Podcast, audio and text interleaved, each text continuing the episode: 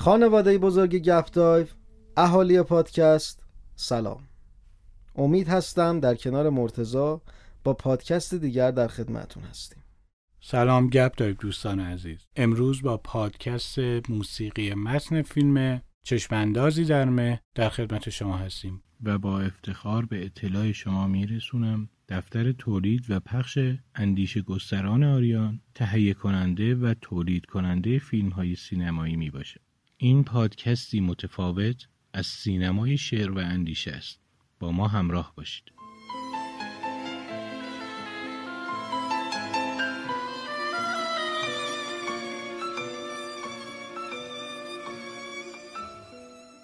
خب ما خیلی در مورد آهنگسازان و کارگردانای هالیوود صحبت کردیم.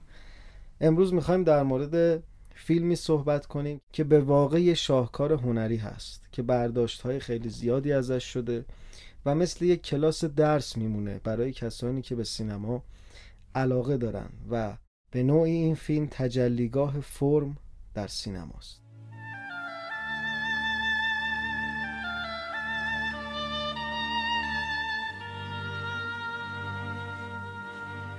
چشم اندازی در مه اثر آنجلوپولوسه با آهنگسازی النی کارایندرو و فیلمی از کشور یونان.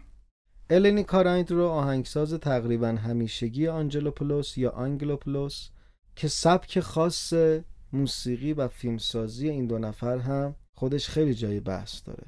امید اول پادکست که شروع کردی گفتی یک نمونه کامل از یک فرم توی سینماست. این فرم که بهش اشاره کردی امید ذهنیت کارگردانه. اگه به دقت به پلانا نگاه کنیم یک جزئی از یک کل رو می‌سازه. آنجلوپولوس شیوه داستانگویش جادو معابان است. شیوهی رو برای بیان داستانش در نظر می‌گیره که شما در عین سادگی فرمها و جادویی که آنجلوپولوس در نظرش بوده با شما در میون می‌ذاره. حرف این فیلم امید حرف درده حرف تنهایی حرف سرگشتگیه.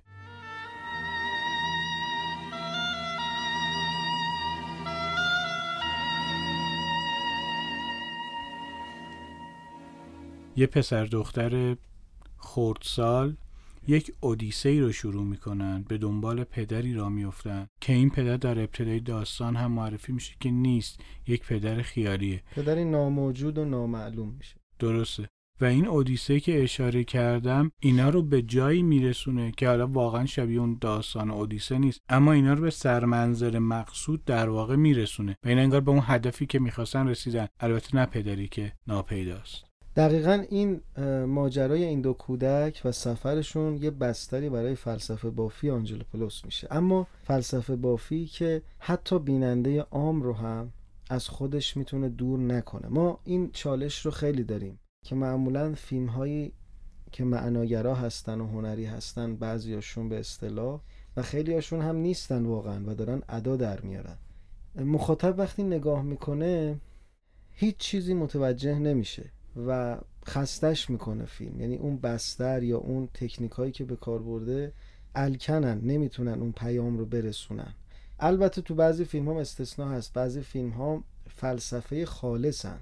یعنی خیلی توش اصلا فرم مهم نیست و کاملا داره فلسفه رو بیان می‌کنه که نمونهش هم داریم. اما این فیلم جوریه که حتی به نظر من مخاطب عام رو هم می‌تونه با خودش همراه کنه. به خاطر اینکه اتفاقات خیلی سریع رخ میدن. درست ریتم فیلم در کل خیلی آرومه اما اتفاقات شادی ها غم ها درد ها مثل زندگی خیلی زود گذرن و این بچه ها دارن با تجربه ای که انجام میدن با اینها آشنا میشن. برای مثال اون صحنه که اولین بار اون کودک سه چهار ساله با مرگ یک اسب روبرو میشه. و اونجا درک می‌کنه که مرگ چقدر دردناک و چقدر تلخه و به گریه میافته.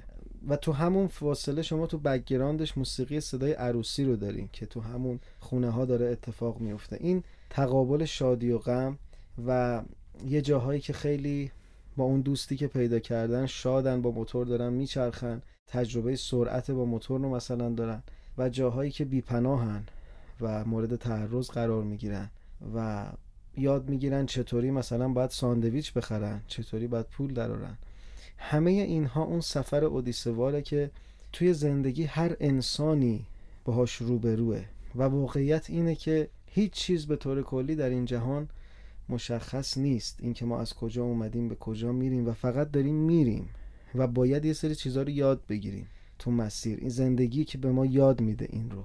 و ما دقیقا تو حاله از ابهام و مه یه سری چیزها رو برای خودمون تصویر می‌کنیم. از کجا آمدم؟ آمدنم بهر چه بود؟ به کجا می‌بری آخر؟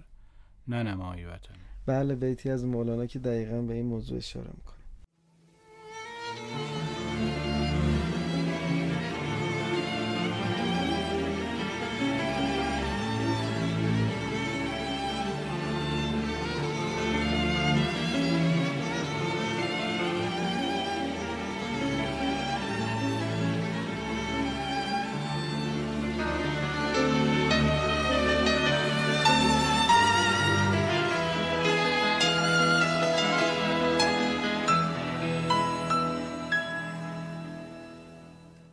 اشاره کردی به کارهای هنری و فیلم هایی که توی این مدت ساخته شده و یه وقتی می‌بینید حرفی که می‌خواد بزنه انقدر نامفهومه و انقدر ممکنه بگم شخصیه اون حرف که برای مخاطب عام یا مخاطب خاص هم حتی معنی نمیده.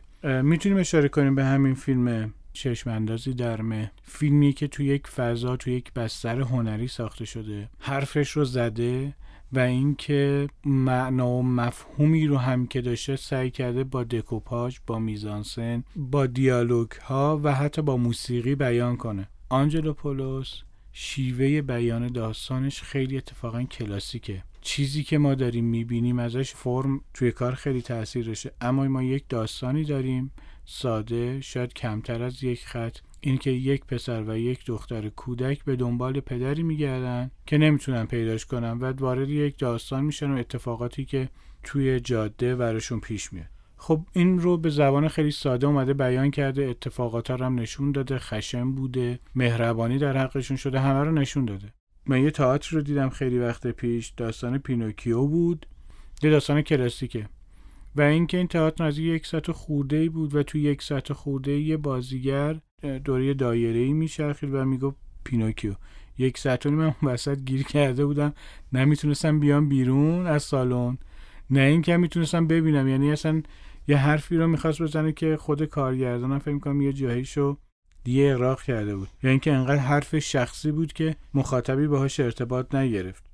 اما تو همین داستانی که صحبت کردیم یه فیلم هست مثل بلیدرانر که نیازی نیست که شما بکراندی از حرفی که این فیلم می‌خواد بزنه داشته باشین. می‌تونید خالی خالی برید تو سینما بشینید بلانر همه حرفاشو بزنه به شما و تازه درک می‌کنید که این یه فلسفه ای داره و اون فلسفه رو از صرف تا صد به تو گفته و از سینما اومدی بیرون.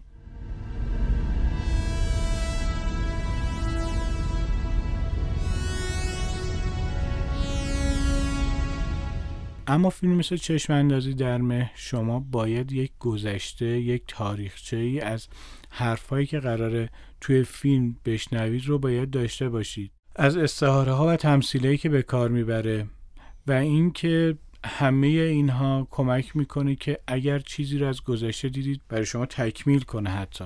مرتزا چقدر خوب که بلید رانر رو با فیلم چشم اندازی در مه مقایسه کردی. چون از نظر موضوعی و موسیقی اتفاقا شباهت هایی به هم دارن. از نظر موضوعی اینکه هر دو شخصیت ها دنبال ریشه خودشون دنبال اصل خودشون هستن.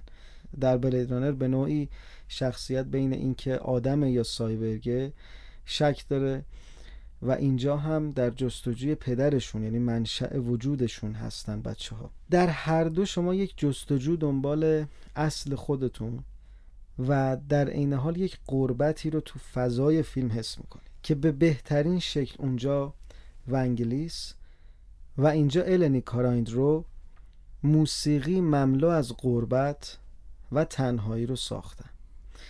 اما با یه تفاوت توی بلید رانر موسیقی کاملا الکترونیکه و شهر خیلی رو به آینده است یعنی در حال حاضر اون زمان نیست.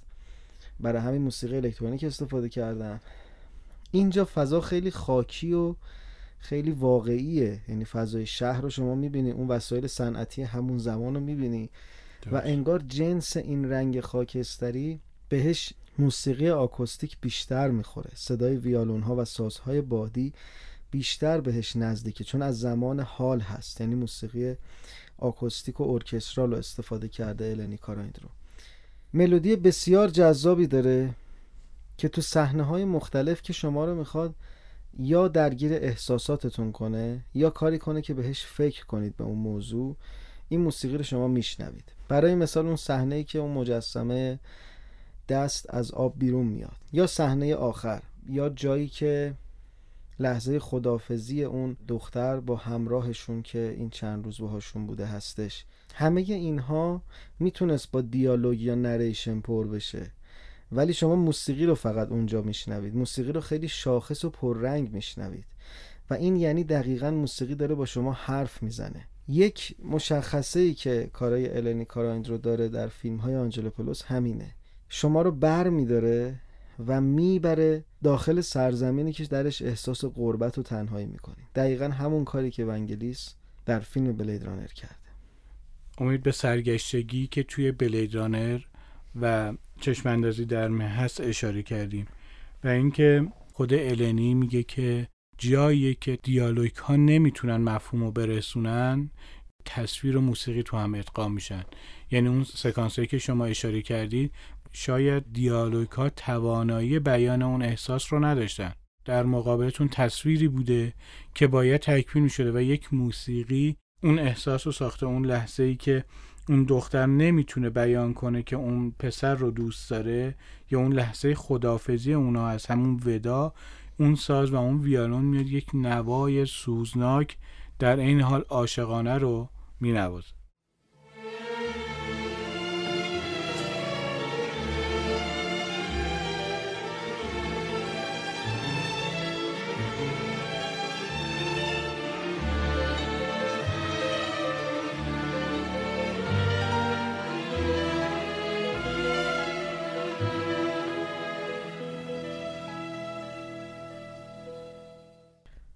تفسیرهای مختلفی در مورد برداشت هایی که از این فیلم میشه انجام داد شده.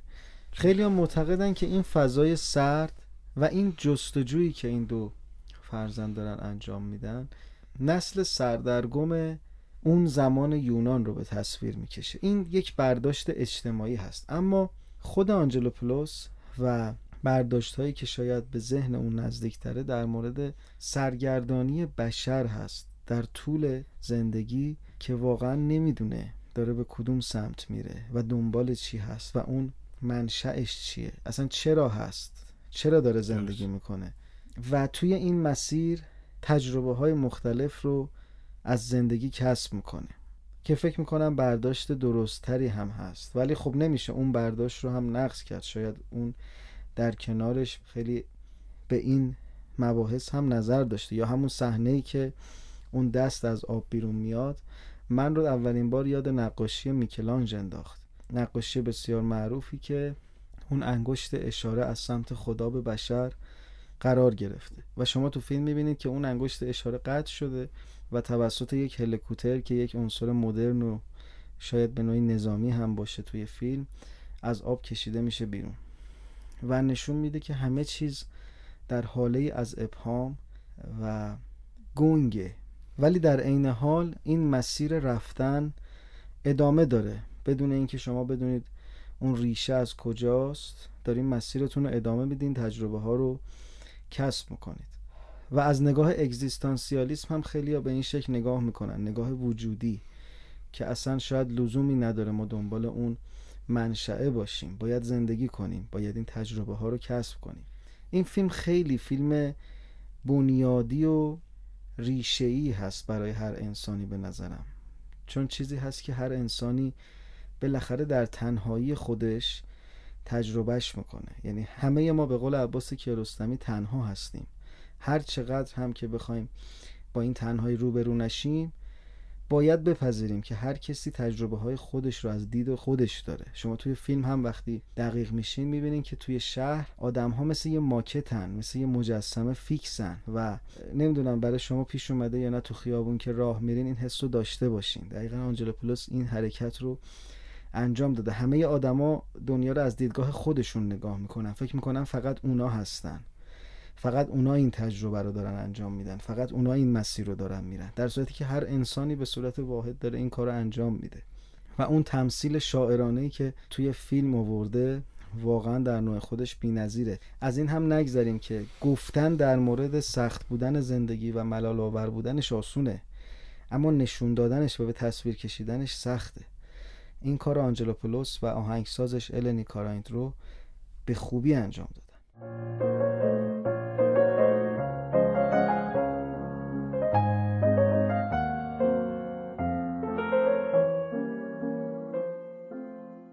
این فیلم تو زمانی ساخته شد که الان بهش اشاره کردیم اون دستی که از آب بیرون میاد و اون انگشت اشاره که به سمت بشر قطعه و از فراز یک شهر عبور می‌کنه. و اون نگاه خیره اون رنگ های سرد. ببین فیلم تو زمانی ساخته شده که دیکتاتورهای نوظهوری اومدن و دیکتاتورهایی از بین رفتن و فضای دنیا داشت به سمت دموکراسی پیش می‌رفت. و داستان و بیننده ما بین یک فضای سرد و خاکستری گیر کردن. درسته مرتضی برداشت های بسیار متفاوتی میشه انجام داد از فیلم اجتماعی، سیاسی و فلسفی. اما به نظر من بستر اصلی کارهای آنجلوفلوس بحث فلسفیه. نمیشه این انکار کرد چون سابقه کارهای دیگش هم به همین شکل. و همیشه همونطور که توی فیلم یک داستانی رو روایت می‌کنه. اول آخر فیلم رو میگه که اول تاریکی بود و بعد روشنایی به وجود اومد. دقیقا فلسفه فیلمهاش به نظر من همین شکلیه. حتی موسیقی که شما میشنوید یک تم غمگین داره. اگر این غم رو بگیریم اون تاریکیه جهان بستر غمگینی داره. اما توی لحظه هایی و مخصوصا آخرای فیلم اون امید رو به شما عرضه می‌کنه. یه جورایی شاید همون خوف و رجا باشه. توی مباحثی که می‌کنن ترس و امید. در کل دنیا یک تاریکیه. تجربه این تاریکی ترسناکه. اما لحظاتی هست که شما امیدوار میشین و امید دارین. معمولا توی کارهای آنجلوپولوس یکی دو ملودی میشنویم که این ملودی ها بسته به فضا رنگ و لعاب خاص خودشون رو می‌گیرن. و تا بعد از فیلم مدت ها در ذهن شما شاید هم همیشه خواهند بود. این فیلم چشم اندازی در مه برای من موسیقیش هیچ وقت فراموش شدنی نیست و تک به تک نوتهاش به نظرم فراتر از یک دیالوگ می‌تونه احساس رو منتقل کنه.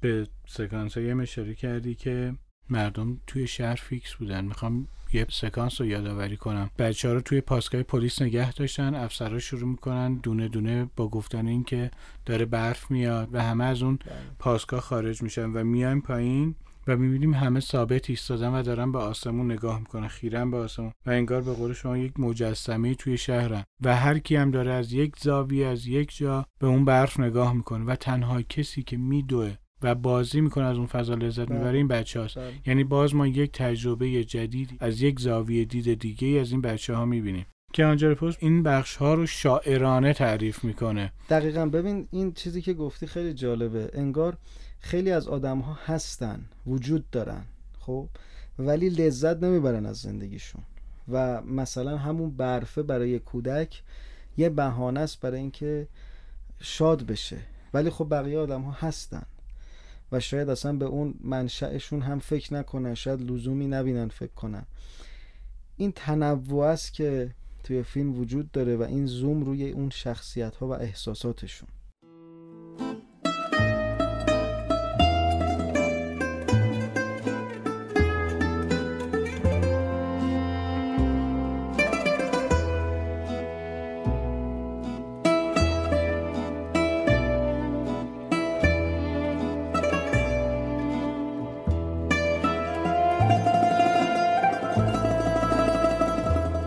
خب امید یه اطلاعاتی راجع به آنجلوپولوس هم بدم. تئودور آنجلوپولوس یا آنگلوپولوس نمایشنامه نویس تهیه کننده بازیگر منتقد حقوقدان و شاعر برجسته یونانه. آنجلوپولوس تو سال 1935 تو شهر آتن به دنیا آمد. و از فیلمهاش میشه اشاره کرد به دشت گریان.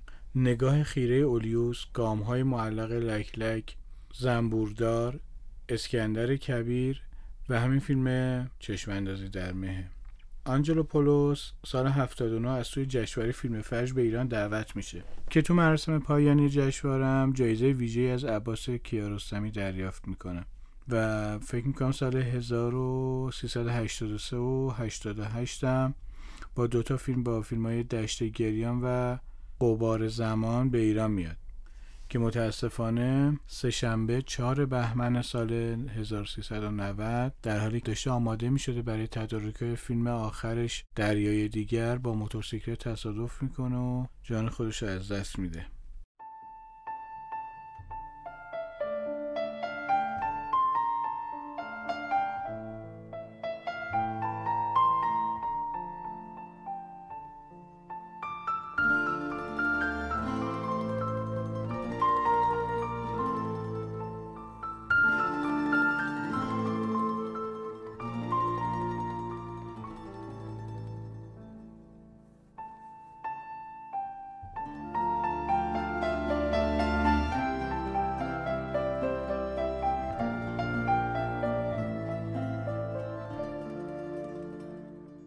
یکی از شگرده که آنجلوپولوس توی ساخت فیلمش داره بیان اعتراضشه به شرایط و اتفاقات پیش روی جامعه. ولی جوری اعتراض می‌کنه که خیلی شاعرانه و استعاری هست. یعنی نمیشه خیلی بهش مستقیم اشاره کرد. آره.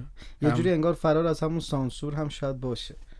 آره تو اون فضای دیکتاتوری اون موقع به هر راهی هم پیدا کرده که اینجوری در واقع حرفشو بزنه. به قول یکی از دوستان که خیلی شاعرانه این موضوع رو بهش نگاه می‌کرد می‌گفت شخصیت این فیلم به دنبال خیشتن خیش میگردن و اون سرگردانی اون پریشانی رو این سعی کرد تو یک فضای شاعرانه و تو اون فضای سرد و آهنین اون زمان خیلی خوب با حتی با این واقعا موسیقی که برای این کار ساخته شده خیلی اون فضای سخت و سرد اون زمان رو آروم کرده و ترتیف کرده. دقیقا موسیقی مهربونی هم در این حال که غمگین هست داخلش داره. یعنی یک مهری یک مهر پدرانه شاید اون پدری که در جستجوش هم و نیست. النین کاراین رو هم متولد دهکده کوهستانی تیچو تو منطقه روملی یونانه. میگه هنوز خاطر و صداهایی که از کودکی شنیدم رو به یاد دارم. مثل صدای بارون روی سنگ فرشای روستا آواز بلبل و سکوت برف. امید ما توی این موسیقی سکوت هایی رو داریم بله. که اون سکوت ها رو هم میشنیم و اینجا حتی اشاره می‌کنه من سکوت برف رو هم میشنیدم. صدای فلوت و کلارینت هایی که توی فستیوال های روستا می‌زدن که تو اون کوهستان های اطراف اون صدا طنین انداز می‌شد. دقیقا همینطوره. هر سکوت و هر صدایی برای یک آهنگساز می‌تونه منشأ ایده های جذاب و جدید باشه. و تو موسیقی پست مدرن هم دقیقا میگن که موسیقی فقط صدا نیست متشکل از سکوت و صداست و چه بس و سکوت اهمیت بیشتری هم داره. درسته. النی میگه تصاویر یا همون پلانایی که براشون آهنگ ساخته دستاویز فوق‌العاده‌ای بوده برای اینکه عمیق‌ترین احساسات و عواطفم رو بیان کنم. النی میگه اساسا حرکت دوربین برای من خیلی مهمتر از فیلمنامه است. من وقتی فیلمنامه رو می‌خونم خیلی از فیلمنامه درکی نمی‌گیرم. اون مفهوم و معنی رو ازش پیدا نمی‌کنم که در واقع چی می‌خواسته بگه. میگه ولی وقتی که فیلم رو می‌بینم دکوپاژ رو می‌بینم میزانسن رو می‌بینم بازیگرها رو می‌بینم لوکیشن رو می‌بینم و در آخر میگه تدوین رو هم که می‌بینم اون احساس رو برداشت رو از فیلم می‌گیرم. تازه می‌تونم روی هر پلان روی هر سکانس موسیقی که احساس کردم از اون تصاویر رو بسازم. یه وقتی دیالوگ نمی‌تونست اون احساس و اون حال بازیگر و داستان رو بیان کنه. می‌گفت اونجا بود که موسیقی واقعا به کمک صحنه میومد به نظرت مرتضی چی توی این فیلمه که با اینکه این فیلم هنری فلسفیه و معناگراست ولی برای همه می‌تونه دلنشین باشه. ولی فیلم های امروزی که به نوعی حالا پست مدرن یا معناگرا خونده میشن آنچنان به دل همه نمیچسبه. امید کارگردانی مثل آنجلوپولوس کسی که از دوران سینمای کلاسیک میاد. توی اون دوره حرفا خیلی ساده بیان می‌شد و شما داستان رو به یه شکل کلاسیک میشنیدی.